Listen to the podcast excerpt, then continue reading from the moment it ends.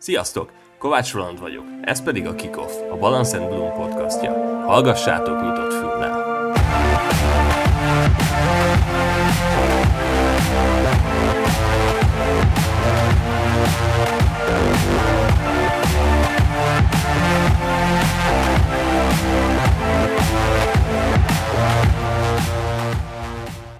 Üdvözletem, hölgyek, urak! Kovács Roland vagyok, ez pedig a Balance and Bloom podcastja.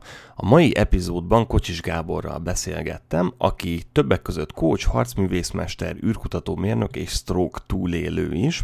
Ezeknél azonban sokkal fontosabbnak tartja azt, hogy miben hisz, és mi az, amit a munkájával képvisel. Gábor blogja a használtfel.hu, ahol leginkább az emberi kapcsolatokról, azok működéséről és az élet felfogásról ír, amellett, hogy inspiráló történeteket is megoszt. A saját sztoriát is kendézetlen őszinteséggel mesélte el, illetve nagyon sokat olvashatok arról is a blogján. Ezt a fajta nyitottságot, ezt a gondolkodásmódot végigérezni lehetett, amikor beszélgettünk. Nagyon sokat mesélt a saját félelmeiről, és arról, hogy mi segítette át a legnehezebb pillanatokban, amikor elég fiatalon sztrókot kapott. Elmondta, hogyan született meg annak a gondolata, hogy másoknak segítsen, és hogyan építette fel a blogját, amit rengetegen olvasnak, több tízezren. Pontos számot nem tudok mondani, de az elég beszédes, hogy a Facebook oldalát több mint 175 ezeren követik. Szó esett a negatív tapasztalatok felhasználásáról és arról, hogy mi lehet az oka annak, hogy nagyon sok kapcsolat zátonyra fut manapság. Egy rendkívül tartalmas és mély beszélgetés volt, aminek úgy gondolom, hogy előbb-utóbb lesz még folytatása. Szerintem bárki, aki nem egy barlangban és egy kő alatt él, tehát emberi kapcsolatai vannak, az nagyon sokat tanulhat ebből a beszélgetésből, úgyhogy hallgassátok sok szeretettel ezt a rendkívül inspiráló beszélgetést Kocsis Gáborral. Én neked a, a blogodat az kb. úgy két éve találtam meg először. Tényleg? Aha. És és hát azóta, azóta rengeteget olvasom meg Köszönöm költös, úgyhogy, úgyhogy, úgyhogy én nagyon, nagyon, vártam ezt a találkozást már, és tökre örültem, amikor Zsófi mondta, hogy te is jössz a Freedomra, Aha. és akkor így tudunk egyet dumcsizni. Na, de jó, tök jó. Úgyhogy, úgyhogy én úgy nagyjából tisztában vagyok azzal, hogy mi történt veled, akkor hogy került ide, de az űrkutatásról arról nem nagyon szoktál írni, tehát hogy az... Igen, igen, mert most már egyre kevésbé érzem a sajátomnak azt az irányt egyébként. Tehát ugyanúgy, mint neked, hogy ott a mérnöki vonal, és először csak úgy jött, hogy űrkutatás, de izgalmas, uh-huh. mindent csináljuk, szerettem is, és uh, utána tehát így kezdtem érezni, már a sztrókom előtt is egyébként, hogy én annyira nem vagyok jó mérnök, és nem azért, mert nem tudnék jó mérnök lenni, uh-huh. nem, nem akarok. Uh-huh. Tehát, hogy hogy míg a, a, volt néhány, tehát a kollégáim azok által, mondjuk csak idősebb kollégám volt akkor, még most már vannak fiatalok is, de hogy azt láttam, hogy úgy, úgy nagyon belemélyednek, és akkor mit én maximum így egy hétvégenként kertészkednek, vagy ilyesmi. És én meg egy csomó mindent csináltam. Uh-huh. Kínaiul tanultam, ezért, harcművészet, kutyázás, stb. És hogy nem, nem volt az, hogy, hogy, hogy akkor most én csak így ennyire uh-huh. mérnök akarok lenni. És eleinte így nagyon ö, emésztettem magam miatt, tudod, hogy hát én lehetnék sokkal jobb mérnök, és Igen. nem vagyok, stb. És utána jött a stroke, és utána az úgy megnyitott egy csomó új kaput, elkezdtem én is, hát két évvel utána kezdtem el a blogot, és, és akkor egyre többen kerestek meg, és Aha. utána jött az, hogy tehát én ezt szeretem csinálni, segíteni az embereknek. Mi, mi volt az a felismerés a stroke után? Tehát emlékszel arra a pillanatra? Hogy kórházban vagy kórház után. Tehát, hogy, hogy mi volt az a pillanat, amikor rájöttél, hogy na, na most itt, itt nekem meg kell állni, és, és egy kicsit másfelé fordulni, tehát hogy a tevékenységeimet egy kicsit átrendezni. Ez tök jó, tök jó kérdés, mert általában én azt látom, hogy az emberek azt mondják, hogy vagy itt volt a fordulópont. És nekem, én nem érzem azt, hogy nekem uh-huh. ilyen fordulópont lett volna, és lehet, hogy, tehát, hogy sokan azt várják, igen, hogy ez volt, és ez egy látványos, mert szeretjük a látványos dolgokat, de persze a stroke az elég látványos volt, de én még akkor is úgy voltam, hogy, hogy ott voltam a kórházban, és akkor itt én, amikor már hát másnap még tolószékbe hányótállal toltak ki a WC-re, de mondjuk utána már rohamosan javult az állapotom, és ez volt kedden, és mit én, én csütörtökön már mondtam a, a főorvosnak, hogy hát haladjunk, mert nekem hétvégén damvizsgára megyek segíteni az egyik barátomnak. Tehát, hogy, hogy, hogy, és akkor mondta, hogy nem, nem fog menni hétvégén. Tehát még nem, nem volt az, hogy ilyen nagy felismerés, és Aha. nekem inkább az volt, hogy így szép lassan a kemény fejemet puhította az élet, és, és akkor ismertem föl dolgokat, Aha. hogy oké, okay, hiába uh, hajtom a dolgokat, ez most nem fog menni, hiába hiszem azt, hogy ma jó, vagy hogy most éppen jó vagyok, lehet, hogy holnap megint lesz egy visszaesés. És akkor egy ilyen nagyon nehéz, fájdalmas, hullámvasútszerűség jött uh-huh. utána, ami főleg pszichésen volt nehéz. Uh-huh. Tehát nem fizikailag én gyorsan felépültem, viszont pszichésen nagyon, nagyon lassú volt ez a folyamat. Mi, mit gondolsz, miért volt ez?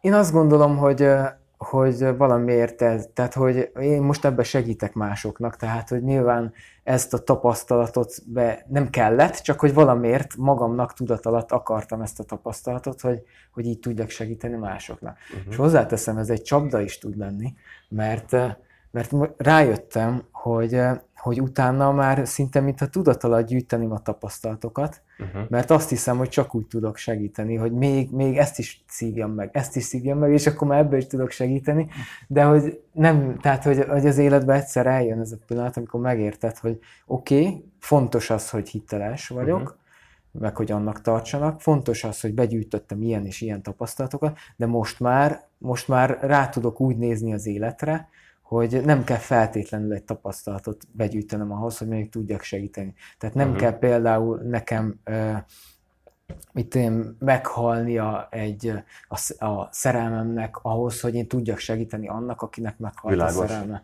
És, és ez ugye így átgondolva tök egyértelmű. De amikor én fölismertem magam ezt a tudatalatti csapdát, hogy, hogy oké, okay, még mindig nem vagyok ott, ahol szeretnék lenni, még mindig, még mindig vannak nehézségek, küzdelmek, hogy lehet, hogy pont ezért. Uh-huh. Gondolod, hogy, hogy nagyon sok ember esetleg ezért is halogatja a változást, vagy a dolgot? Tehát, hogy mindig vár valamire, hogy megtörténjen? Ö, szerintem amiatt várnak, hogy ahogy Buddha tök jól megmondta, hogy az a baj, hogy azt hiszed, hogy van időd. Tehát az emberek azért halogatnak, mert változás az, az általában kényelmetlen. És, és ugye az, hogy benne maradjunk egy helyzetben, az még hogyha szar is, akkor is ott van, hogy megszoktam. Uh-huh. Ez, egy, ez egy játszma tulajdonképpen, hogy ugye a emberi kapcsolatokban is vannak játszmák, úgy magunkkal is csinálunk ilyen kis játszmákat, hogy oké, okay, ezt megszoktam, ez kiszámítható, tudom, hogy, hogy akár anyagi szempontból tudom, hogy éppen hogy megélek, de legalább nem kell azt kockáztatnom, hogy mi van, ha egyáltalán nincsen bevételem, vagy család szempontjából. Tudom, hogy mérgező kapcsolatban vagyok, de legalább van kapcsolatom. És akkor mindig jön a racionalizálás, és akkor így oda dobáljuk a, az érveket, meg a kifogásokat, hogy ne kelljen változtatni. A változás az, az fájdalmas. Csak ugye ez egy illúzió, mert uh-huh. hogy változás maga az élet. És amikor azt hiszük, hogy valami állandó, akkor is van változás, csak éppen nem veszük észre. Akkor csúszunk le általában. Ugye a honlapodnak, a használt felnek a, a, a főlapján egy mondat olvasható, az út célja az utazás maga. Ezt el tudnád mondani, hogy ez, ez, ez, ez mit jelent számodra? Ezt a magával a, a, az eszmével, vagy ezzel a gondolattal a Békés Harcos útja című filmben találkoztam először és, és utána saját, vagy hát előtte már megtapasztaltam ugye a sztrókom során, mert azt hiszem utána láttam már ezt a filmet, de hogy úgy összeállt, akkor állt össze, hogy, hogy igen, nagyon sokszor hajtjuk a célokat, hogy, hogy jussak el A-ba, jussak el B-be, legyen házam, legyen vállalkozásom, legyen stb. stb. legyek boldog, és így várunk, várunk, és hogyha belegondolunk, akkor ugye mi történik, hogy van egy pillanat, jó esetben, amikor ez megvalósul. És addig pedig eltelt egy nagyon-nagyon hosszú idő. E, lehet, hogy rövidebb, de lehet, hogy egy, egy nagyon hosszú idő. És, és hogyha azt végig görcsöljük, akkor hiába van az a pillanat, amikor azt érezzük, hogy oké, okay, jó eséllyel egyébként, hogyha előtte nem tudtuk megbecsülni az, az odáig vezető utat, akkor utána se fogjuk majd tudni megbecsülni az eredményt, meg a következő célok, stb. stb. Tehát, hogy pillanatokra lehet, hogy tudunk így boldogok lenni, meg tudunk elégedettek lenni, meg tudjuk megélni a pillanatot, és közben pedig végig görcsöljük. Tehát így ha már mérnökök vagyunk ugye egymás között, akkor kiszámolhatjuk, hogy legalább 90-95%-át, de lehet, hogy, hogy keveset mondok, az életünknek azon görcsölünk, hogy, hogy majd ha. Igen. Ha akkor mi lesz.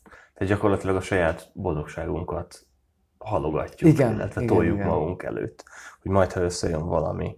Maga ugye a, a, a blogod, illetve amit csinálsz, ugye arról szól, hogy segítesz az embereknek abban, hogyha, hogyha valamilyen elakadás van az életükben. Igen. Tudsz arról beszélni, hogy, vagy beszélj egy kicsit arról, légy szíves, hogy, hogy kik azok az emberek, akik megkeresnek általában, mik azok a, a, a, a problémák, amivel, azt mondod, hogy általánosságban téged megtalálnak az emberek. Hú, na, nagyon sokféle dolog a, uh-huh. a betegségtől, a fizikai betegségtől kezdve az önbecsülés hiányán át, a párkapcsolati uh-huh. dolgokig, a múltbéli nehézségek.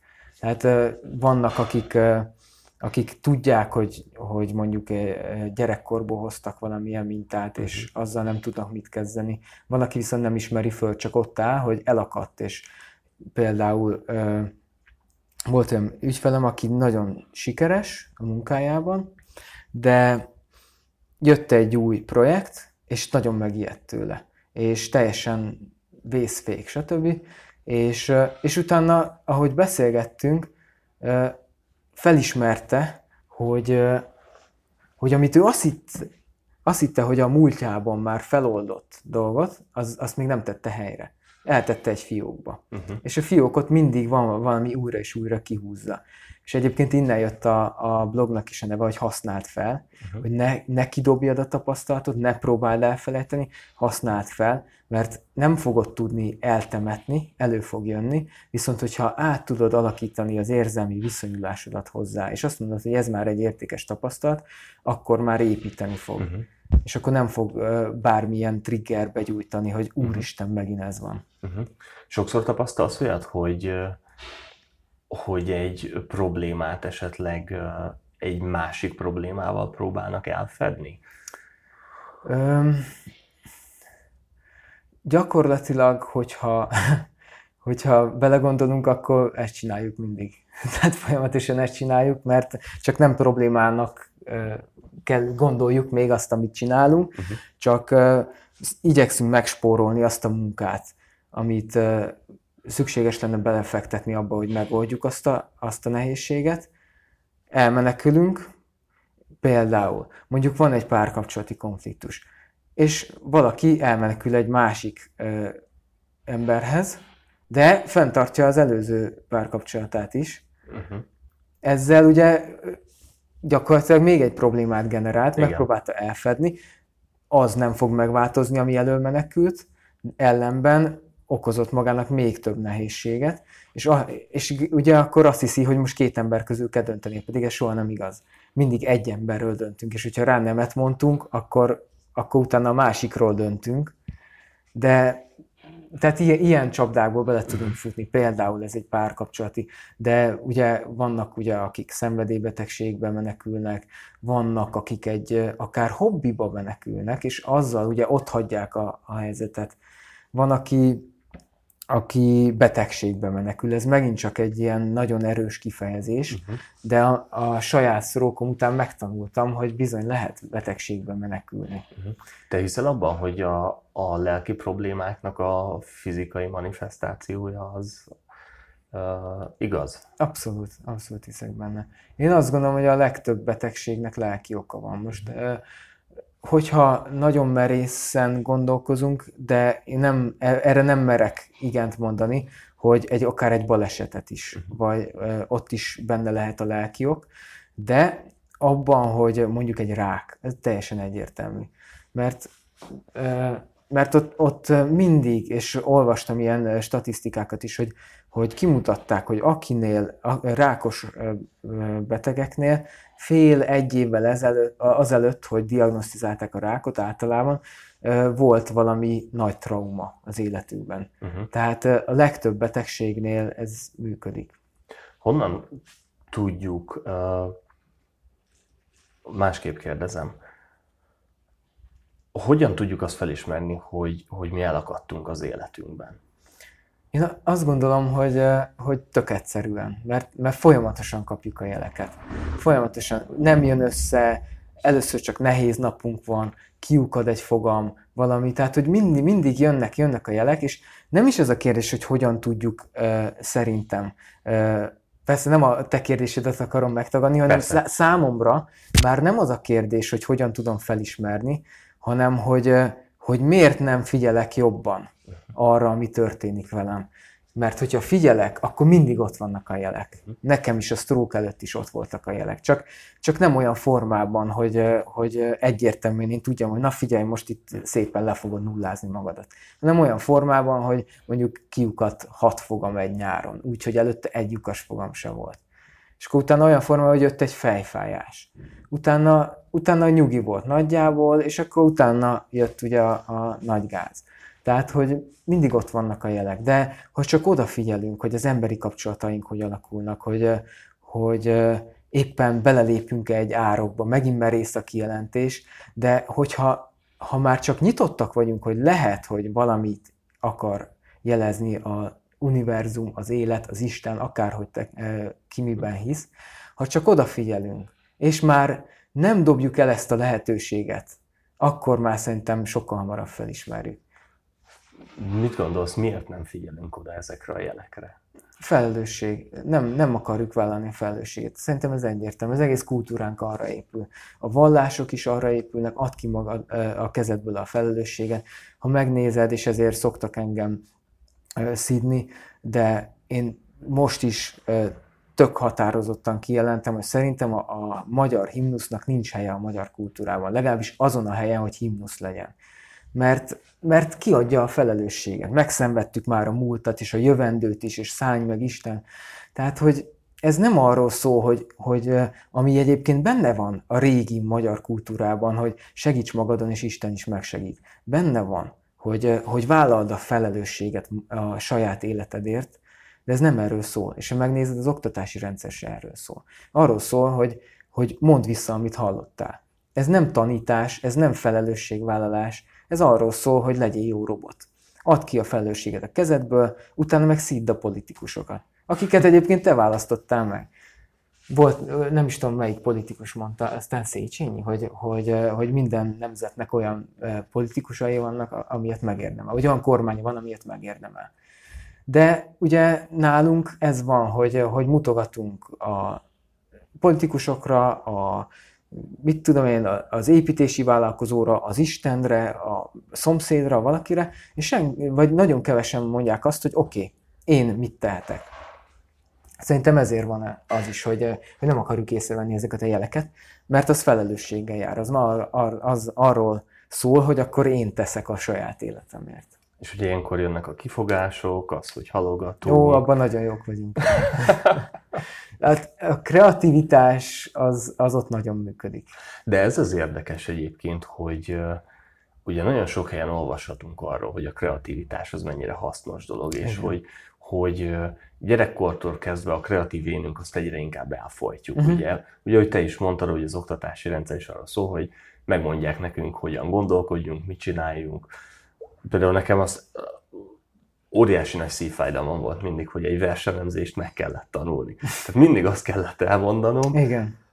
Hogy a könyvírója mit gondol a versről. Igen, igen, az, igen. Én, és ezt soha nem értettem, és a mai napig nem értem. Lehet, hogy ez nekem ilyen gyerekkori traumaként él még mindig, de azt akartam ezzel mondani, hogy, hogy ugye a kreatív énünk az folyamatosan elnyomjuk. Viszont, hogyha kifogásról és halogatásról van szó, akkor baromi kreatívak tudunk lenni. Igen, még egy rövid anekdota ahhoz, amit mondtál a versenyzésre, hogy Karintiról szól ez az anekdota, hogy, hogy egyszer így elemezték a versét, vagy a egyik művét, és itt azt gondolta a költő, mondta, és erre Karintinak az volt a válasz, hogy gondolta a fene. Tehát, igen. hogy, hogy igen, és ami a, amit a kreativitást illeti, szerintem ott tud valahol kitör, tehát mi valahol mindig kitör a kreativitásunk, csak ugye attól függően tör ki, hogy milyen kultúrában nevelkedtünk. És hogyha az, az a kultúránk, hogy, hogy keressük a kifogásokat, hogy megmagyarázzuk, hogy mit miért tettünk, stb. stb., akkor, akkor abban leszünk kreatívak. Ahogy mondjuk és ez is egy ilyen Magyarországon például tipikusan jellemző, hogy, hogy keressük a kiskapukat is hogy, hogy hol lehet kiátszani a rendszert, a szabályokat, stb. És, és akkor ott leszünk kreatívak. Tehát mindig abban vagyunk kreatívak, ahol, ahol valahol, amire szocializálódtunk, uh-huh. inkább így mondom.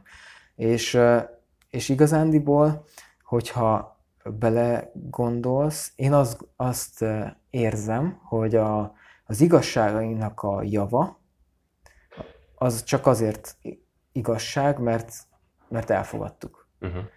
Elfogadtuk azt, hogy, hogy így kell nekünk felnőnünk, hogy így kell munkát keresnünk, hogy így kell keresnünk, ennyit kell keresnünk, hogy keményen kell dolgoznunk azért, hogy jól keressünk, vagy hogy legalább megéljünk, kit mire szocializáltak, ugye. Mindkettő lehet csapda, mert valaki tök gazdag, de mégis rabszolgaként él. És még tovább megyek, így kell kezelnünk egy betegséget. Uh-huh. Például, hogyha mondjuk megfáztam, akkor nekem azt kell csinálnom, hogy szépen magamra húzom a takarót, iszogatom a, szűrcsölgetem a teát, sajnálom magamat, és öt nap múlva visszamegyek dolgozni. Mert mit láttam? Azt láttam, hogy a, a, a szüleim, a nagyszüleim, a körülöttem lévő felnőttek mind azt csinálták, hogy ha betegek lettek, akkor magukra húzták a takarót, iszogatták a teájukat, és öt nap múlva visszamentek dolgozni. De mi van akkor, ha én azt mondom, hogy nem? Uh-huh. Én azt mondom, hogy én ezt máshogy csinálom. Nézzük csak, mi történt velem beteg lettem. Miért? Lehet, hogy ez egy menekülési út, lehet, hogy nem szeretem a munkámat, lehet, hogy valami nem stimmel. Mit tudok változtatni? A munkámmal van a gond? Vagy, vagy a hozzáállásommal van a gond? Vagy egyszerűen csak egy más területen szeretnék dolgozni ugyanazon a munkahelyen? Tehát, hogy mit tudok ebből kihozni? És amint megtalálom a lehetőséget, és felismerem, hogy mit üzen nekem a testem, akkor, akkor már nincs szükség a betegségre. Mert én azt gondolom, hogy a betegség az egy szükség. Uh-huh. De megint csak követjük a mintákat, és akkor sajnáljunk magunkat, és akkor utána tovább megyünk, úgyhogy nem kezdtünk semmit azzal a jelzéssel, ami ott, ott volt. Szerinted, a, hát úgy kérdezem inkább, hogy, hogy azok az emberek, akik megkeresnek téged, azok hogy állnak ezzel a fajta önreflexióval? Én azt gondolom, hogy ők már, ők már készek erre. Azért készek erre, mert, mert az írásaimból is ezt sugározom, és általában azok keresnek meg, akik már olvasták az mhm. írásaimat, vagy ők ajánlják, ajánlanak valakit, és ő keres meg engem.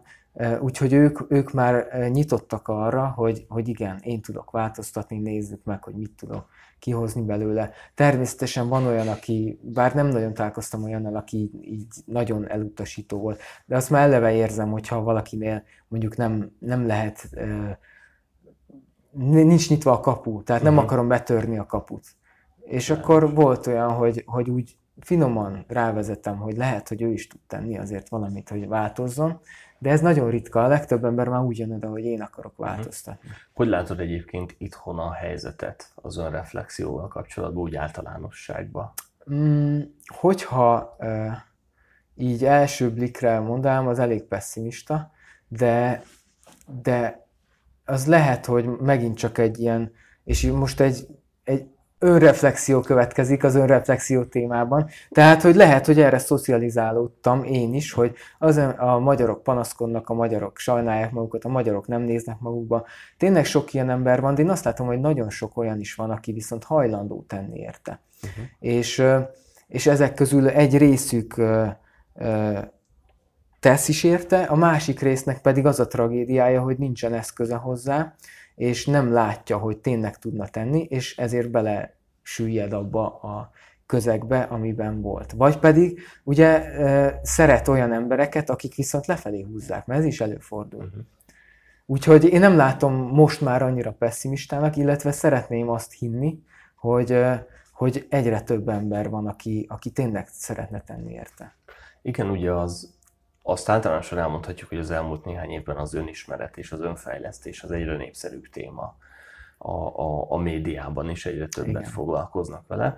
Ami ugye a másik oldalról, mert azért is rossz, mert hogy egyre többször megjelennek a, a, a bullshit szagú idézetek, igen, igen. igazából megoldást nem adnak, csak egy, egy, egy olyan egyszerű mondatot löknek eléd, amire maximum nyomsz egy lájkot, még esetleg egy kis dopamint is juttat a szervezetről, hogy jól érezd magad, de valójában nem fogsz cselekedni annak hatására. Igen. Uh, mit gondolsz, uh, mennyire hasznos az, hogy egyre több ez a, a, ez a fajta uh, megjelenés is a médiában? Tehát, hogy van-e ennek valamilyen pozitív foganatja, hogy esetleg egy ilyen idézet hatására valaki tényleg utána megy, és tényleg elkezd foglalkozni azzal, hogy hogyan is, mit is tud tenni aktívan annak érdekében, hogy változzon az élete? Um, most ez abszolút nem arroganciából mondom, de én ezzel nem foglalkozom. Olyan téren nem foglalkozom, hogy, hogy én tudom, hogy miben hiszek, tudom, hogy milyen értéket szeretnék átadni, és azokkal az emberekkel tudok kapcsolni, akik szintén ebben hisznek, és, és nekik ez hasznos. Sokáig foglalkoztam azokkal, hogy vannak olyanok, és most nem mondok neveket, akik, akiknek nem értek egyet a tevékenységével, mert szerintem veszélyes és többet árthat az önismeret zászlaja alatt, többet árthat, mint amennyit használ, mert egy hamis illúziót kelt, és azok az emberek, akik követik, lehet, hogy mondjuk csak öt év múlva, de lehet, hogy hamarabb szembesülni fognak azzal, hogy az nem működik. Mert, mert nincs mögötte az a tapasztalás, és csak odadobtunk egy, egy üres valamit, és, és ugye van egy tök jó japán mondás, hogy a, az ellentétes oldalnak is megvan az ellentétes oldala. Tehát, hogy, hogy amikor nagyon egy oldalon nézünk valamit, az nagyon veszélyes tud lenni. Uh-huh. És, és igen, itt van az, hogy amiről azt hiszük, hogy jó, az is tud ártani még a szeretettel is lehet ölni, hogyha valaki elnyomja a másikat. Uh-huh. Tehát ezért mondom azt, hogy, hogy mindenki végül is választ egy utat, és, és ez az ő felelőssége, az ő dolga. Én azt tudom tenni, hogy aki nekem megadja a bizalmat, annak én azt adom, amit, amit én értékesnek hiszek, és, és csak igyekszem mindig felülvizsgálni magamat, hogy ne ártsak, uh-huh. és hogy minél többet használja de nem tudom kijelenteni biztosra én sem, hogy nem ártok valakinek. Mert ez nagyon nehéz, ez, ez is egyfajta arrogancia lenne szerintem, hogyha azt mondanám, hogy az én utam a helyes, és, és mindenképpen ez a jó. Én csak valamiben hiszek. És végül is azok az emberek is, akik mást képviselnek, és én nem értek egyet velük, ők is valamiben hisznek, lehet, hogy van közülük, aki csak a pénzben, de van, aki tényleg valamiben hisz, hogy azt hiszi, hogy, vagy úgy gondolja ő, az az ő igazsága, hogy az, az hasznos lesz. Aztán lehet, hogy nem. Tehát az én tapasztalataim mást mondanak, de azok az emberek pedig úgyis hozzájuk fognak kapcsolódni. És igen, benne van ez, hogy, hogy, hogy én úgy látom, hogy hígul, ez az én szemszögem megint, hogy hígul az önismereti terület, meg szakma, hogyha nevezhetjük szakmának, hogy hígul, de azt gondolom, hogy lehet, hogy igen, olyan is van egyébként, hogy valakinek ez jó sül el, mert hogy kap valami hígabbat, és utána vágyik már a, a komolyabbra. Uh-huh. De olyan is van, aki kap egy hígabbat, és visszasüllyed, és lehet, hogy az a visszasüllyedés hozza meg majd neki azt a felismerést, hogy, hogy valami mást, uh-huh. mást keressen. Itt igazán utak vannak, hogy választasz egy utat, legalább választottál. Nem működik, akkor viszont választatsz egy másikat. Uh-huh. A az egyik cikketben írtál arról, hogy a, az introvertáltakról, azt hiszem a, a pontos címod az volt, hogy nem vagyok, nem hülye vagyok, csak introvertál. Igen, igen, igen, igen. Az jutott eszembe ugye, hogy azok az emberek, akik alapvetően nehezebben nyitnak új ötletekre, új gondolatokra, és bekerülnek egy olyan közegbe, ami nem feltétlenül a, a jó utat viszi, uh-huh. a jó utat jelölik ki számukra, Aha. vagy a nekik megfelelőt. Viszont pont az introvertáltság miatt lehet, hogy ők ezt, ezt nem is kommunikálják kifelé. A kérdésem az az lenne, hogyha egy, egy kicsit zárkózottabb illető még az elején észreveszi, hogy hoppácska, ez nem biztos, hogy ez az út nem nekem való, ahelyett, hogy még mélyebbre süllyedne, Mit gondolsz, mi lenne a, a, a jobb döntés? Tehát az, hogy hagyni, hogy végigmenjen azon az úton, addig, amíg el nem éri ezt az elméleti mélypontot, vagy pedig kipróbálni gyorsan egy másikat. Csak azért kérdezem, mert nagyon uh-huh. sokszor észreveszem azt, hogy belekezdünk valamibe, uh-huh. de mivel nincs azonnali eredmény, ezért elkezdünk egy másik Aha. dolgot. És így ugye ugrálunk egyik útról a másikra, anélkül, hogy igazából belefektettük volna az időt és az energiát rendesen az egyik útba. Nem biztos, hogy a, a jó útba. Tehát, hogy el tudjuk-e valahogy dönteni, hogy, hogy mi az, amit tegyünk ilyen esetben? Aha, ez, ez egy nagyon nehéz kérdés egyébként, de tök jó, hogy föltetted. Egyrészt ugye azt azért szeretném elkülöníteni, hogy, hogy az introvertált ember az nem feltétlenül zártabb az új gondolatokra, tehát ő ugyanúgy nyitott lehet, ő inkább a, neki a társas kommunikációval vannak uh, zárkózott, uh, tehát az ügyben olyan téren zárkózott, tehát ez két, én azt gondolom, hogy ez két teljesen különböző dolog. Viszont, amit mondtál, ott már tényleg nehezebb helyzetben az introvertált, hogy, hogy mondjuk ezt kommunikálja a közeg felé. Itt, itt megint csak ugye visszakanyarodunk az önismerethez, hogy, hogy onnan indul ki minden, hogy nekem mi a jó. Nekem ez használ, vagy nem használ. Mindig az van, hogy, hogy, hogy itt is ugye, hogyha kiadjuk a kezünkbe a felelősséget, akkor van egy nagy hangú ember, és akkor követjük, mert azt hiszük, hogy akkor oké, okay. akkor az ő útja a helyes.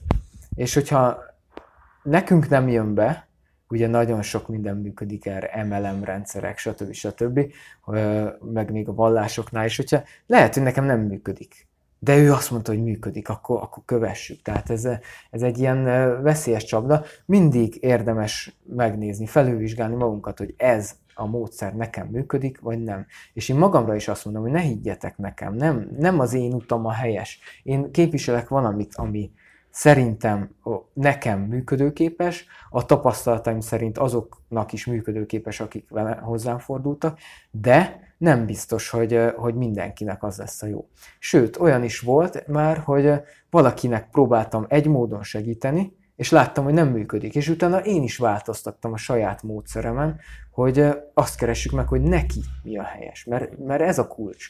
És amikor valaki akár introvertáltként, akár jóhiszemű, egyszerűen csak jóhiszemű, követ valamilyen utat, akkor akkor nézze meg azt szerintem. Érdemes megnéznie, hogy, hogy az őt előre viszi-e. Ma előbbre tart, mint tegnap. És igen, szükséges befektetni munkát. És, és ez egy nagyon nehéz kérdés, hogy eldöntsük, hogy most kimenekülünk egy helyzetből, vagy nem működik számunkra egy dolog. Uh-huh. Ezért fontos az, hogy, hogyha mondjuk kitűzünk egy célt, hogy hova szeretnénk eljutni, és lebontjuk apró lépésekre. Mert hogyha az apró lépések nem jönnek, akkor van gáz, szerintem. Uh-huh. A később is, hogyha jönnek, akkor is el lehet bukni még a vége előtt egy lépéssel is, tehát ez benne van a pakliban.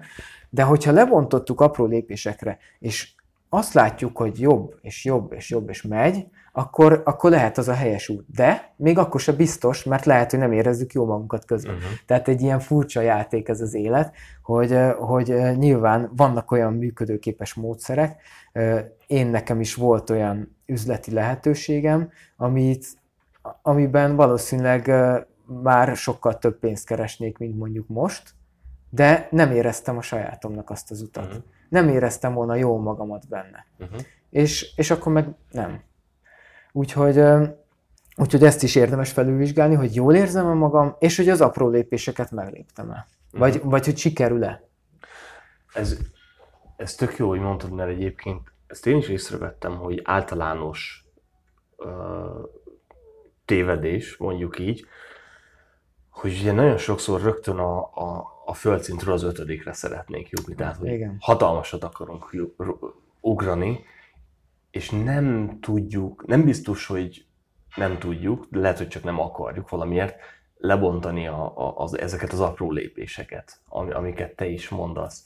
A, próbáljuk már meg egy kicsit kézzelfoghatóvá tenni, hogyha mondjuk van egy tök egyszerű, legyen egy egyéves tervem. Aha. Tehát mit gondolsz, mi lenne az a reálisan végrehajtható és viszonylag objektív kis lépés, amire érdemes lebontani mondjuk egy egyéves tervet? Nézz, nézzünk kon- még konkrétabban. Tehát uh-huh. ilyenkor, amikor, amikor tervet nézünk, akkor, akkor legyen az, hogy mi. Tehát uh-huh. mi, mi, a, mi a, mit szeretnél elérni például egy év alatt. Uh-huh. Mondjuk le, egy anyagi eredményt szeretnél elérni, vagy az önbecsülésedben szeretnél elérni valamit. Bármilyen példát nézhetünk. Oké, okay. legyen az, hogy, hogy, hogy mondjuk egy éven belül szeretném megduplázni a fizetésemet. Aha. Jó, itt ugye apró lépések. Ugye hol vagyok most? Az első apró lépés, hogy felmérem, hogy most mennyi a bevételem, mennyi a kiadásom. Lehet, hogy mondjuk nem is a fizetésemet akarom megduplázni, hanem a kiadásomat csökkentve már is több uh-huh. Pénzem van. Tehát ez az első lépés például lehet, hogy felmérem a helyzetemet. Ez tök banális, de amúgy meg a legtöbb ember nem csinálja meg. És amint ugye megnéztem, akkor ugye jöhetnek azok a lépések, hogy kiadást csökkentsek, bevételt növeljek, hogyan tudok növelni, hogyha mondjuk egy adott munkahelyen van, akkor utána a következő lépés megint csak lehet az, hogy megnézem, hogy azon a munkahelyen például milyen lehetőségek vannak. Mert hogyha nincs is följebb, akkor hiába próbálkozom ott.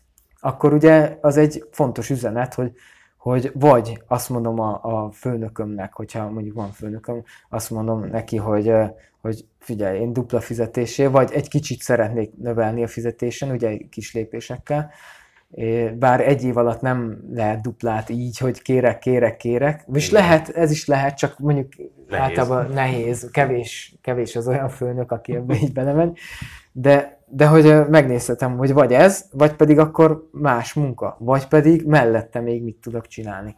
Tehát, és akkor kitűzhetem, hogy mondjuk most van hétfő, akkor holnap beszélek a főnökömmel ez ügyben. Uh-huh és akkor már is megvan a holnapi terv. Hogyha nem, nem csináltam meg, akkor, és nem az volt, hogy mit tudom én éppen elutazott a főnököm, vagy ilyesmi, tehát hogy, hogy valamiért nem léptem meg, akkor, akkor elgondolkozom, hogy jó-e a stratégia. Uh-huh. Ugyanúgy, amit az előbb ugye beszéltünk, Igen. hogy, hogy amikor követünk egy utat, még akkor is, hogyha saját magunknak alkottuk meg, akkor is érdemes felülvizsgálni, hogy megtettem a lépést, nem? Akkor miért nem? Uh-huh. Mi történt? Igen. Oké. Okay. Ez, elég, ez elég konkrét, tehát gyakran egyébként ugye azt veszük észre, hogy, hogy alul értékeljük ezeknek a nagyon apró döntéseknek a ah. súlyát. Ugye, ó, hát ma nem beszéltem vele, akkor majd holnap. És ugye ez a majd holnap, ez, ez nincs a naptárban. igen, igen, tehát hogy ez nagyon könnyen és nagyon gyorsan eltelik igen. az egy év a majd holnappal. Így van, így van, így van. És, és pont ez az, amit amit ugye itt a beszélgetésünk előtt beszélgettünk, hogy, hogy te is mennyire odafigyeltél a szokásaidra, mert hogy ezek alakítják az életünket. Igen. És tényleg ezek a kis lépések. Annyira van egy szemléletes példa, nem emlékszem a, sajnos a nevére annak a futónak, aki ultramaratonista volt, és én eszméletlen 200 kilométereket futott le, ilyesmi. És, és volt egy riport vele, és meg, megkérdezték, hogy hát ez hogy tud ilyen embertelen távokat lefogni. És azt mondja, mindig csak a következő tíz lépésre koncentrálok. Tíz lépés bárki meg tud tenni. Uh-huh. Igen. És így, így egyébként azt is el tudjuk érni, hogy, hogy nem fogunk rágörcsölni a célra. Igen. Nem az lesz, hogy túl nagy az a hegy, amit meg akarunk mászni, és megijedünk tőle, á, úgyse, hanem jó, oké, akkor most följutok a 10 méterre följebb. Csak ennyi. Igen. A, még egy kérdés vissza a, egy kicsit a, a, az introvertáltakkal uh-huh. kapcsolatban. A, ugye nagyon sokszor, vagy hát előfordult az, hogy nem biztos, hogy észrevesszük, hogy, hogy mi introvertáltak vagyunk, vagy, vagy a, a környezetünkben lévő, vagy uh-huh. az ember, akit szeretünk. Tehát, hogy nem mindig ismerjük fel egyébként a helyzetet. A, tudsz-e olyan példát mondani, ami egy, vagy olyan példákat, amit gyakran összekevernek azzal, hogy valaki introvertált, vagy sem. Aha, mivel keverik össze szerinted? Fú, nem tudom. Hirtelen az jutott eszembe, hogy, hogy, hogy ha valaki esetleg próbálja kompenzálni az introvertáltságát azzal, hogy esetleg a leghangosabb akar lenni ja, a szobába. Aha. Tehát, hogy ilyen viselkedési jegyek, vagy ilyen... Igen, igen, igen. Aha.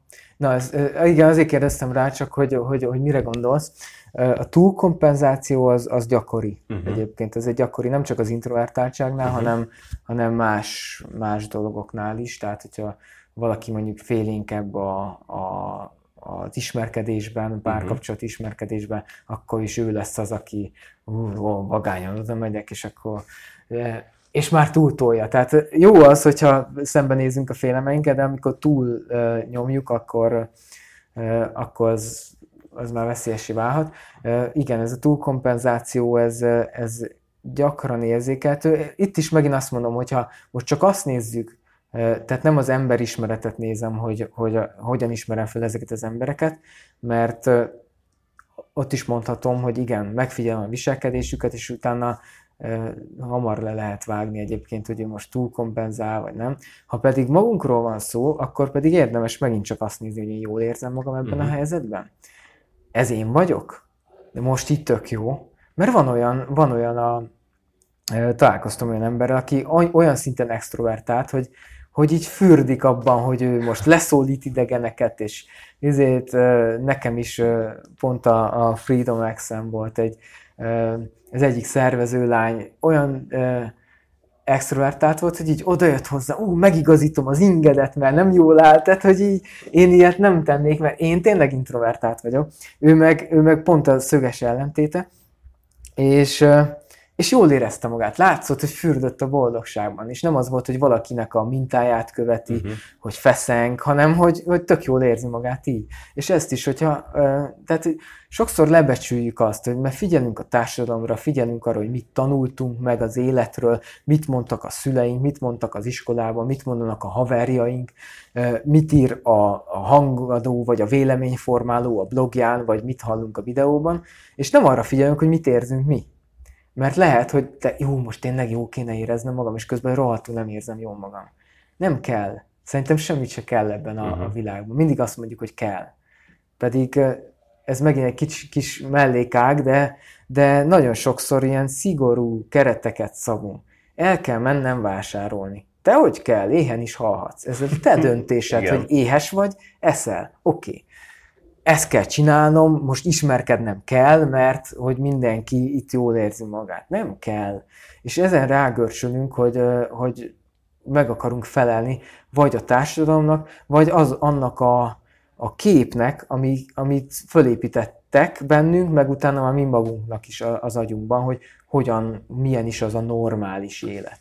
Ez nagyon érdekes, hogy, hogy ezt mondod, hogy nagyon sokszor arra figyelünk, hogy, hogy a környezetünkben lévők ugye mit szólnak hozzánk, Igen. illetve mit gondolnak rólunk, és odafigyelünk, hogy megpróbáljunk a, a kedvükben járni, nekik kedvezni. A másik oldalon meg ugye a kapcsolatok azok folyamatosan mennek tönkre rengeteg ugye a vállás, rengeteg a szingli, tehát hogy ez a szingliség, Aha. ez már vírusként fertőz. És ez már divattá vált szinte. Igen, igen, divattá vált. Mit gondolsz, miért van ez, hogy, hogy azok a kapcsolatok is, amik, amik egyébként jól indulnak el, gyakorlatilag zsákutcába futnak? de a legtöbb kapcsolat jól indul el. Egészen azért, mert, mert rengeteget hazudunk egymásnak, és akkor adjuk azt a képet, amit a, a másik látni szeretne, ő is adja azt, amit mi látni szeretnénk, de egy idő után ki fog ütközni, hogy nem az a mi személyiségünk. Vagy mi érezzük szarul magunkat, vagy, vagy egyszerűen csak kibukik, hogy nem is ez a személyiségünk, és kijönnek olyan hibák, amiket utána elkezdünk halmozni, és jönnek a konfliktusok. És igen, fontos az, hogy, hogy a, környezetünknek ne ártsunk. És hogy ha lehet, akkor legyen jó nekik. De hogyha én szívből érzek valamilyen döntést, mondjuk egy tök egyszerű példát. Nekem, ö, én nem eszem udvarjasságból. És vannak rokonaink, a vidéki rokonaink, akiknél ez ilyen elképzelhetetlen volt, hogy, tehát, hogy az, az étel az egy szeretett nyelv, hogy akkor most tessék, itt az étel, jaj, de jó, összegyűjtünk, stb.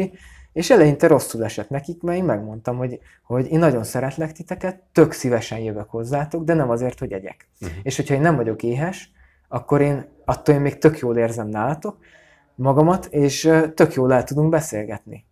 És utána megértették, és utána mindig megkérdezik, hogy eszem, nem eszem. Nem eszem, semmi gond. Ugyanúgy elbeszélgettünk, ugyan... tehát ők nyitottak voltak erre, és meg lehet ezt így is csinálni.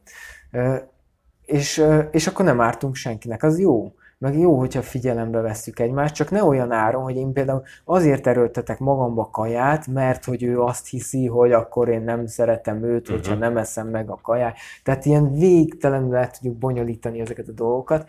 Közben, hogyha kommunikálnánk velük, hogy figyelj, én ezt érzem, és te ugyanúgy fontos vagy számomra, de nekem meg ez van, tehát hogy hogyha én is fontos vagyok számodra, akkor légy szíves, vedd figyelembe az én érzéseimet is. És ha ez oda-vissza működik, akkor, akkor, van, akkor jó a kapcsolat, építő, ha nem, akkor viszont érdemes elgondolkozni, hogy vagy változtassunk a kapcsolaton, vagy szakítsuk meg, mert, mert hogyha csak folyamatosan az van, hogy nekem bizonyítanom kell azt, hogy én, én is megérdemelem azt, hogy jól érezzem magamat, akkor, akkor nem, tehát az csak, az csak egy lehúzó kapcsolat. Uh-huh nagyon sok felé el, elmehetünk, annyi kérdés jutott most eszembe. Maradjunk a párkapcsolatoknál egy pillanatra okay. még.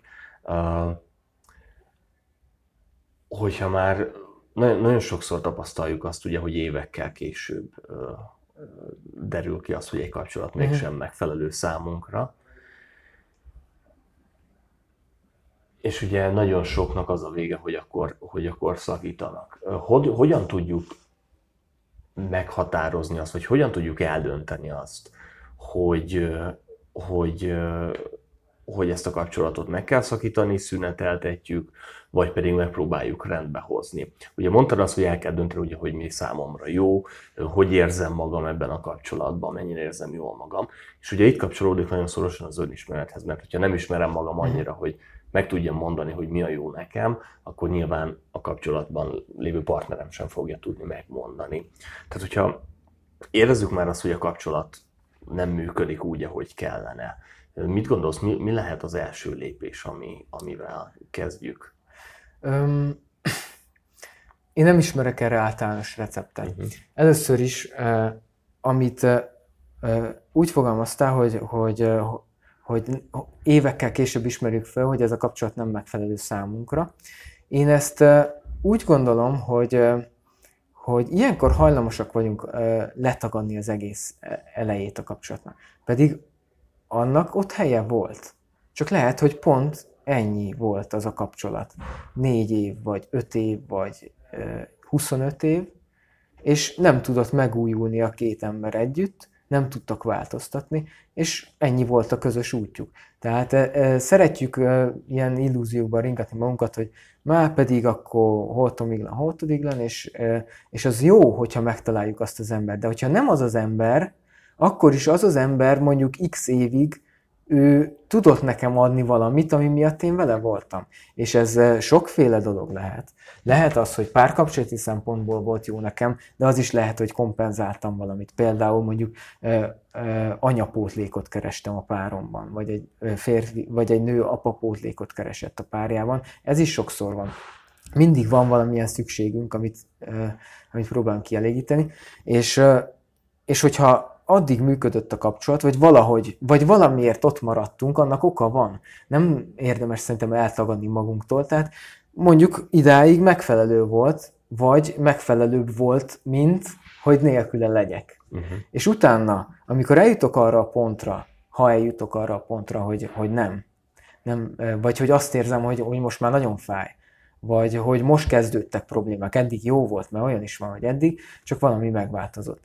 És és akkor viszont nyilván érdemes eldöntenem, hogy én ezért akarok küzdeni, vagy nem akarok küzdeni. És, és megint csak nincs általános recept, hogy most ezt, ezt csináld, és ezt csináld, és ezt csináld, hanem, hanem ilyenkor próbálkozunk, akár külső segítővel, akár mi magunk, a kommunikáció az nagyon fontos. A, a, hogyha valami általánosat tudok mondani, akkor ami mindenre igaz, az az szerintem, hogy kommunikáljunk egymással a két ember, mert a legtöbb legtöbb kapcsolat úgy csúszik szét, hogy nem megfelelő a kommunikáció. És utána meg már nagyon nehéz amikor már a félreértések félreértéseket szülnek, a hibák hibákat szülnek, és utána nagyon nehéz ezt megmenteni. Tehát az, hogy az elejétől kezdve kommunikáljuk az érzéseinket, ne csak akkor, amikor már nagyon-nagyon fáj, hanem amikor, amikor kicsit érezzük, hogy valami nem jó. Figyelj, most izét fordítva tetted vissza a WC papírt. Tényleg olyan fontos ez? De most egy, egy ilyen bagatel példát mondtam, de hogy, hogy nyilván nem ez, de hogyha valami olyan, hogy mindig későn érsz haza, és nekem több időm, tehát több, szükségem lenne több időre veled, vagy uh, folyton csak a gyerekekkel van közös program, ketten nekünk nincsen semmi uh, olyan, vagy uh, folyton csak valaki van velem, nekem szükségem van én időre. Mert ilyen is van, és hogyha ezeket nem kommunikáljuk a másik felé, mert mhm. azt hiszik, hogy megbántjuk vele, vagy ilyesmi, akkor bántjuk meg vele, hogyha nem megfelelően kommunikáljuk, hanem csak odadobjuk, hogy már megint izé, itt vagy a nyakamon.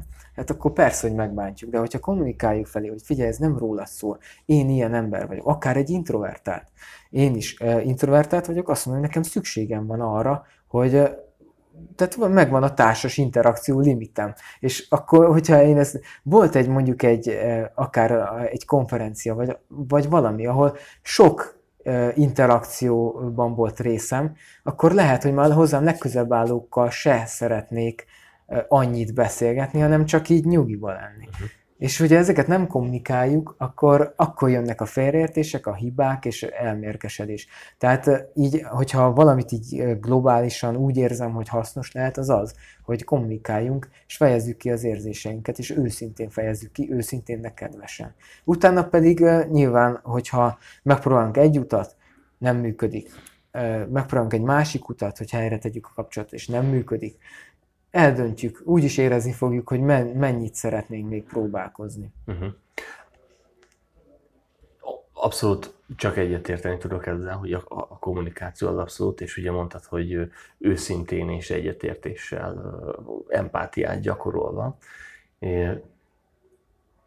Egy másik cikket jutott eszembe, ahol arról írsz, hogy ugye ez a bizonyos ego csapda. Tehát, hogy ugye az ego az, ami nagyon sokszor éket ver közénk, uh-huh. és a másik ember közé. Igen. Uh, hogyan tudjuk azt egy ilyen helyzetben, amikor mondjuk egy párkapcsolatról van szó, ahol nyilván ugye az érzelmek visszafogása, illetve az érzelmek olyan szintű kontrollja szükséges, ugye ezek hogy, hogy ne veszekedésbe csapjon át a kommunikáció, ne, mm. ne, ne ajtócsapkodás legyen belőle, hanem, hanem az egót megpróbáljuk egy kicsit félretenni, és tényleg úgy kommunikálni a másik emberrel, hogy az, az világos Aha. legyen, viszont őszintén tükrözze azt, amit érzünk. Szerintem, szerintem ez nagyon egyszerű egyébként. Egy kérdés, amit érdemes feltenni magunknak. Mi a fontosabb, az igazam, vagy a párkapcsolatom? Uh-huh. Vagy, hogyha magamat nézem, mi a fontosabb, az igazam, vagy a lelki békém? Bele akarok menni megint egy ilyen ö, veszekedős, ö, önigazoló, egymás tányérdobáló harcba, vagy fontosabb a lelki békém. Vagy, hogyha tényleg a párkapcsolat múlhat rajta, akkor az a fontos, hogy igazam legyen, vagy az a fontos, hogy akkor együtt maradjunk. És ez nem azt jelenti, hogy önfeladás, mert amikor önfeladásba vált a dolog, az már gáz tényleg. Mert akkor ugye az történik, hogy, hogy fél, negyed, tized emberként vagyok jelen a párkapcsolatban, akkor, akkor meg nem lesz meg az egyensúly, és ez senkinek se jó. Mert persze az elnyomó kapcsolatban az elnyomónak jó, hogyha van egy alárendelt, de hogyha nem elnyomó alapvetően a társam, akkor, akkor neki se jó az, hogyha én alárendelem magam. Mert ott is el lehet csúszni. Például, hogyha van egy erősebb személyiségű ember a kapcsolatban, és van egy kevésbé erős, vagy kevésbé kialakult személyiségű, és a kevésbé kialakult személyiségű azt mondja, hogy igen, ez így, így csinálom, mert hogy akkor te ezt szeretnéd, és utána, és ezt talán nem is kommunikálja megfelelően, és utána ez a tipikus, mit tudom én, menjünk olasz étterembe, mert tök jó, és akkor el, eljön belem a párom, mert hogy oké, okay, menjünk, tök jó, és közben meg utálja az olasz kaját, és utána rájön, vagy tehát még eljön tízszer, és utána egyszer csak robban, hogy már megint olaszban mert utálom az olasz kaját. És én meg nem is gondoltam, hiszen azt mondta, hogy tök jó. Tehát érdemes mindig odafigyelni erre, hogy, hogy meglegyen az egyensúly hogy azt nézzük, nézzük meg azt, hogy mi, neked is fontos az? Nekem is fontos az? Uh-huh. A...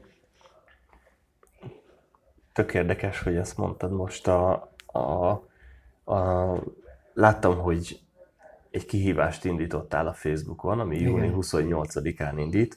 Ugye ez egy 7 hetes kihívás, ami arról szól, hogy figyeld meg az embereket. Ja, az már elindult. Igen, a héten. az már elindult? Aha. Akkor az korábban indult. Nem e, tudom miért. 28. Nem, a 28 az onnan e, ugorhatott be neked, hogy van nekem egy, egy programom, egy ilyen workshop sorozat, egy három workshopból álló, uh-huh. három hónapos program, ami aminek az a jelentkezési határideje. Á, oké. Okay. Az ma van, azt hiszem, igen. Az pont ma. Igen. igen. A, beszélnél erről a kihívásról? A kihívás, a kihívásról. igen, az, az pedig egy, az csak onnan jött, hogy, hogy szerettem volna a csoportomban egy picit több életet lehelni, mert azt éreztem, hogy, hogy, hogy elhanyagoltam. Tehát, hogy úgy időnként posztoltam, az emberek nem voltak olyan aktívak, és, és szerettem volna azt, ami, hogy visszataláljak oda, honnan, amiért létrehoztam ezt a csoportot, hogy, hogy kommunikáljunk, osszuk meg a tapasztalatainkat, fejlődjünk együtt, ismerjük meg jobban az embereket, ismerjük meg önmagunkat, és ezért hoztam létre ezt a kihívást, hogy hét héten keresztül minden egyes téma, minden héten lesz egy külön téma. Most például az első héten ez a kedvesség, ami a téma, hogy mennyire vagyunk kedvesek másokkal, az emberek általában mennyire kedvesek, és osztjuk meg a tapasztalatainkat.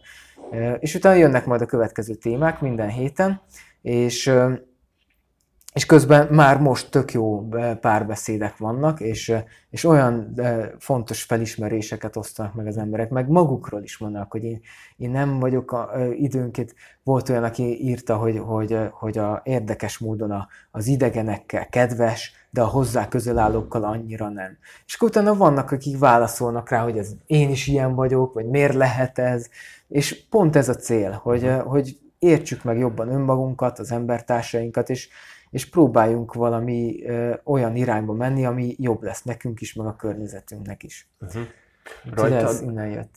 Rajtad változtatott, vagy észrevettél magadon valamilyen változást azzal kapcsolatban, ahogy, ahogy egyre nőtt, nőtt, nőtt ez a kis közösség? Mert ha jól emlékszem, most a csoportod, vagyis hát az oldalad a, a Facebookon 175 ezer követőnél tart, ami azért egy, egy nagyon, nagyon szép szám. Gondolod, hogy ez, ez benned változtatott valami? Persze, persze, hogy változtatott, és, és nem csak jó irányba indult el a dolog. Tehát én azt gondolom, hogy nagyon sokat segített olyan szempontból, hogy, hogy elkezdtem jobban hinni magamban, hogy, hogy igen, tudok én is értéket teremteni, fontos, amit csinálok, mert azok a visszajelzések jöttek. Nyilván nem mindenkinek fontos, de hogy van, akinek fontos és számít, és tudok segíteni az embereknek. Ilyen szempontból ez egy nagyon jó volt, olyan szempontból is, hogy, hogy járom az utamat, amin jól érzem magamat. Viszont észrevettem azt, hogy, hogy egy idő után elkezdtem a számok, számokkal tehát, hogy számokat láttam már, nem embereket. Nem azt mondom, hogy, hogy eljutottam erre a pontra, hanem elkezdtem azt észrevenni, hogy, hogy eljuthatok, hogy, hogy afelé is haladok egy picit, és, és akkor volt, egyébként most is még ott van kiemelt posztként a Facebook oldalamon az, ami, amikor írtam egy ilyen őszinte önreflexiót, hogy, hogy ez nem jó. Nem jó irány. Néztem, hogy növekedés, növekedés, és a Facebook egyébként sokan ö, ö, dühösek a Facebook üzemeltetőire, hogy, hogy ugye megváltoztatták az algoritmust. Én is mérges voltam, hogy, hogy nagyon jó ütemben növekedett az oldalam, és utána meg rendkívül belassult amiatt, mert algoritmusváltás volt, és ugye rámentek arra, hogy fizessél, fizessél, és, és nekem tök organikusan nőtt föl 175 ezerre a, a, a közösség, és és rosszul esett az, hogy, hogy most ez miért. De utána most már úgy látom, hogy segített abban a Facebook, hogy, rá, hogy felismerjem, hogy, hogy nem, nem csak a számok, sőt, nem a számok a legfontosabb, egyáltalán nem a számok a legfontosabbak, és, és utána vissza is vettem a, a posztjaim számát. Először elkezdtem belemenni ebbe, hogy akkor többet posztolok, és akkor több like jön, jobb a növekedés, stb. És utána rájöttem, hogy, hogy ez már nem. Egyrészt ez már rabszolgaság, most én, másrészt meg nem ez a cél. Tehát én nem ezért indítottam az oldalamat. Úgyhogy én bevállaltam azt, hogy én most nézem végig, hogy volt, hogy hogy csökkent is. A, nem az, hogy növek, csökkent a növekedés, hanem maga a közösség csökkent. De én azt gondolom, hogy azok fognak itt maradni, akik, akik ide valók. Minimálisan csökkent, de, de nem érdekelt. Hogyha, hogyha lecsökkenne negyedére, tizedére, az se érdekelne. Azok legyenek itt, akik, akiknek én tudok adni valamit. És, és ez egy nagyon fontos felismerés volt, és és kellett hozzá igen erő, meg, meg, meg figyelem befelé, figyelem, hogy, hogy nem jó ez az irány. Mindig, mindig a belső gyermeket érdemes megkeresni. Mit mond a belső gyermek? Az, hogy több lájkod legyen, az, hogy több pénz legyen. Vagy az, hogy, hogy, hogy miben hiszel. És a, a, például, hogyha segít, lehet több lájkod, lehet több pénzed, de önmagában ezek eszközök. A cél az nem ez pénz nem lehet cél, mert hogy oké, okay, Dagobert bácsi is elúszott a medencé, pénzmedencébe, de hogy oké, okay. tehát hogy az önmagában nem cél. Mit kezdesz vele? És jó, persze, hogy, hogy vannak ott olyan példamutató emberek, mint Richard Branson, vagy uh, még egy csomó mindenkit mást lehetne mondani, Bill Gates is, ugye, aki, akik uh, rengeteg pénzt halmoztak föl, és rengeteget adnak vissza a társadalomnak. És és ők megvalósítják azt, amiben hisznek. Tehát lehet fontos a pénz, de úgy, mint eszköz. Ez csak egy, egy ilyen, hogy, hogy nem kell feketén meg fehéren nézni a dolgokat, csak nézzük meg, hogy ez most, amit, amerre haladok, az, az a célom felé vezet, vagy, vagy elmentem valami olyan irányba, ami, ami zsákutca. Szerintem ez egy tök jó végszó lenne. Csak így győzben ránéztem, hogy már több mint egy órája beszélgetünk. Azt. És... Jól elment az idő. Igen. Jó igen. társaságban. Így igen, akkor. igen. Egyébként azon gondolkoztam, hogy még van 15 percünk ötig, ugye azt mondtad, hogy ötkor el kell indulnod. Pár ilyen villámkérdés. Aha, jó. jó. Ami nem ilyen kifejtős. Jó? Um, Ha visszautazhatnál a, az időben 15 évet, és három darab szót üzenhetnél az akkori önmagadnak, mi lenne az? Nem üzennék semmit. Semmit? Semmit. Tudod miért nem? Mert, mert az akkori én nem úgyse hallgatott volna rám. Meg kellett tapasztalnia. Ez nagyon érdekes. Szuper. A, ha kiírhatnál egy darab üzenetet a Facebookra, amit a világon mindenki lát. Csak azt látják egy napig, egy teljes napig, csak a te üzeneted látja mindenki a Facebookon. Mi lenne az? Hmm. Ez jó kérdés. Hirtelen egy tök furcsa dolog jutott eszembe, egy pontot írnék. Mindenki értelmezze úgy, ahogy szeretné. Uh-huh. Megint csak nem, nem gondolom azt, hogy Inkább igen, azért, mert hogy én nem, nincs elvárásom, hogy mit, mit gondoljanak az emberek arról, amit én mondok. És hidd el, hogyha én egy pontot oda teszek, akkor le, lenne olyan ember, aki azt mondja, ah, Kosis Gábor oda tett egy pontot, ez azt jelenti, hogy... A másik meg azt mondja, ez a rohadék kitett egy pontot, ez izé, azt jelenti, hogy? Valaki meg nem értené, tehát hogy igazániból annyira sokfélék vagyunk, hogy nincs is olyan elvárásom, hogy, hogy mindenkinek uh, ugyanazt üzenjem. Uh-huh nem tudom ugyanazt üzenni. Szuper. Hogyha egy lakatlan szigetre kéne költöznöd egy hónapra, és kettő dolgot vihetnél magaddal, mi lenne az? Lakatlan szigetre?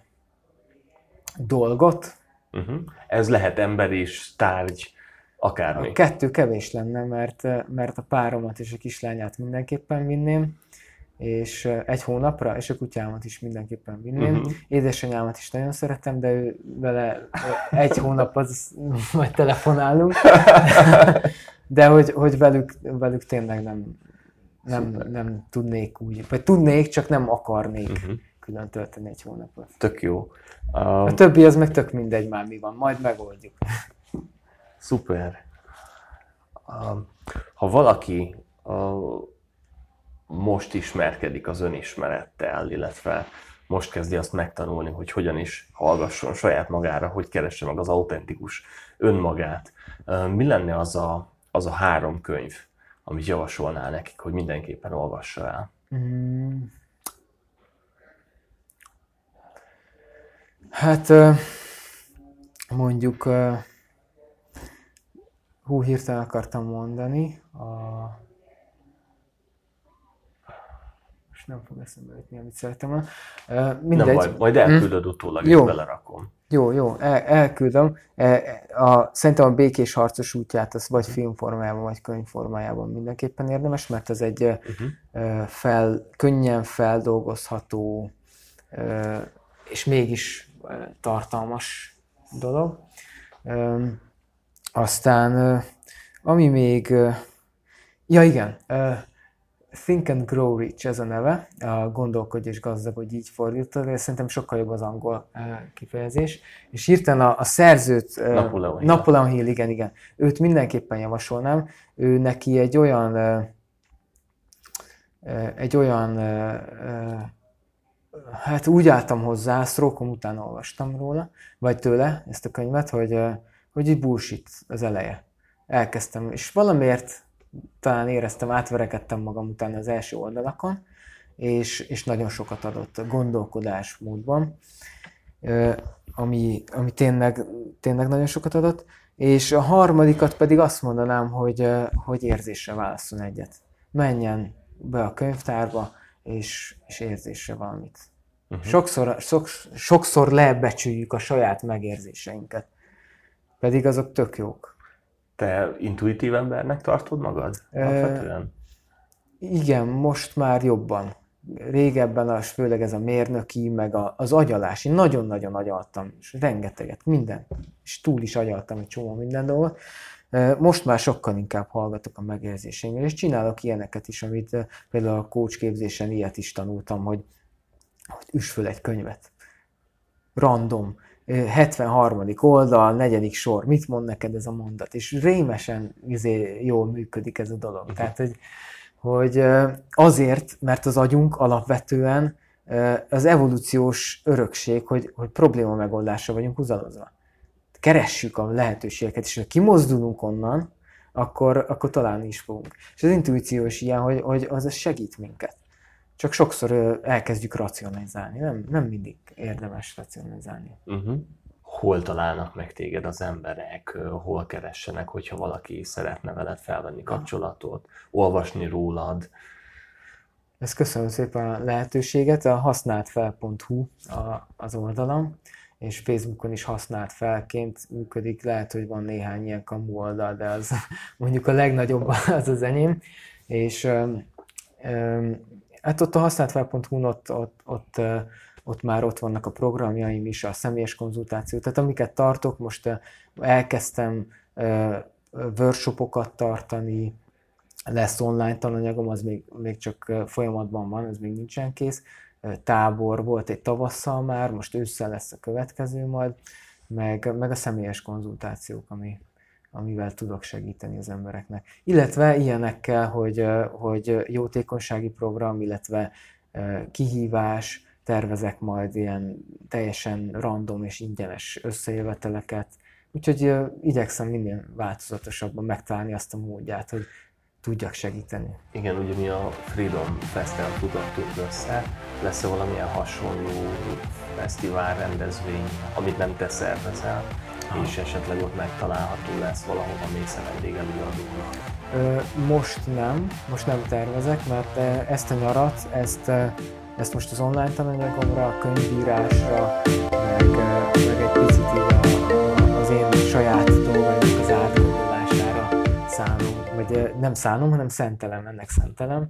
Úgyhogy, úgyhogy most ilyen külső program nincsen, de nyitott vagyok rá, úgyhogy a jövőben Szia! Lesz, Mielőtt tovább tekersz, ne felejts el feliratkozni a www.balanceandbloom.com oldalon, kövesd a Facebook oldalunkat, hogy értesülj a legfrissebb adásokról, interjúkról, blogposztokról, eseményekről és az atlantiszi gyík emberekről. Nagyon csak vicceltem, tudom, hogy már úgy is követsz, na köszi, hogy hallgattál, legyen szép napot! szép sorjában.